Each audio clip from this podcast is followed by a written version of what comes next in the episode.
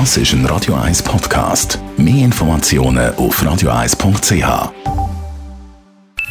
Die Morgenkolumne auf Radio 1 präsentiert von Jackpots.ch. Das Online-Casino der Schweiz. Jackpots.ch. So geht Glück. Morgen, Leute Gerber. Guten Morgen miteinander. Wir sind uns ja alle bewusst, dass die SBB an uns gehört. Und die SBB hat derartige Sympathiewerte in den letzten Jahrzehnten, unglaublich wie kein anderes Unternehmen in der Schweiz.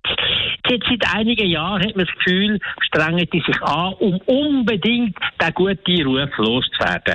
Zuerst fragen sie die Seniorinnen und Senioren, weil sie eigentlich das GA wegnehmen oder enorm verteuern. Nachher klagen jetzt die anderen GA-Besitzer, die treue Kunden sind über viele, viele Jahre, schlagen auf wie die Wahnsinnigen. Und dann haben sie die Velofahrer vertäubt, weil sie die Velo eigentlich nicht mehr transportieren Und jetzt sind die Hündler dran. Ich rede da aus eigener Erfahrung. Ich habe vor zehn Jahren mir einen Hund angeschafft und habe damals zu meinem GA auch noch das GA für den Hund gekauft. Das hat damals 600 Franken gekostet. Zehn Jahre später kostet das 805 Franken. La Bonheur habe ich gesagt, meine Unternehmung SBB muss auch ein bisschen Geld haben und etwas verdienen. Und wir haben das immer geschluckt. Und jetzt habe ich letzte Woche einen Brief bekommen mit dem Titel Freie Fahrt für Ihren Hund. Das Hunde-GA wird zum Hundepass.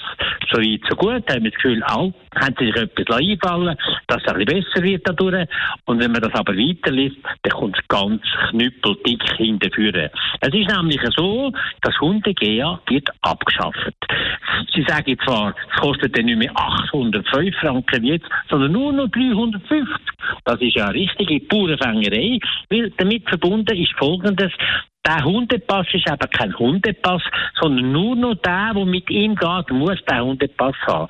Und es lange nicht, wenn ich so einen habe, sondern wenn meine Frau manchmal mit ihm geht und er geht Zug fahren oder Tram und so, braucht sie auch einen Hundepass. Und wenn mein Sohn geht, braucht er auch einen Hundepass. Und wenn meine liebe Nachbarin geht, wo ab und zu den Hund ausführt und bewegen, oder die andere Nachbarin auch, dann müssen die auch einen Hundepass haben, wenn sie diese Bahn nicht benutzen, wie wir das bis jetzt gemacht haben. Und das finde ich nun einfach die Höhe. Das ist überhaupt nicht ein Hundepass, sondern es ist eine Abzockerei von den Hündern auf eine sehr, sehr unsympathische Art. Und das unter dem Titel Freie Fahrt für ihren Hund.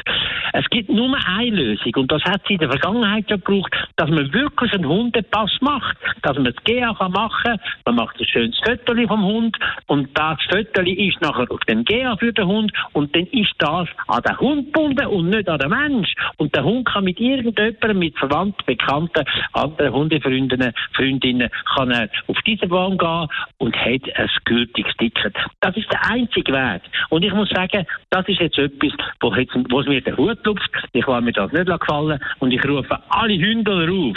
Hündler, Hundefreundinnen und Freunde von allen Kantonen, vereinigt euch. Das können wir uns nicht gefallen. Die Morgenkolumne auf Radio 1. Die Meldung von Elmar Ledergeber die kann man nachlesen bei uns auf der Website radio1.ch.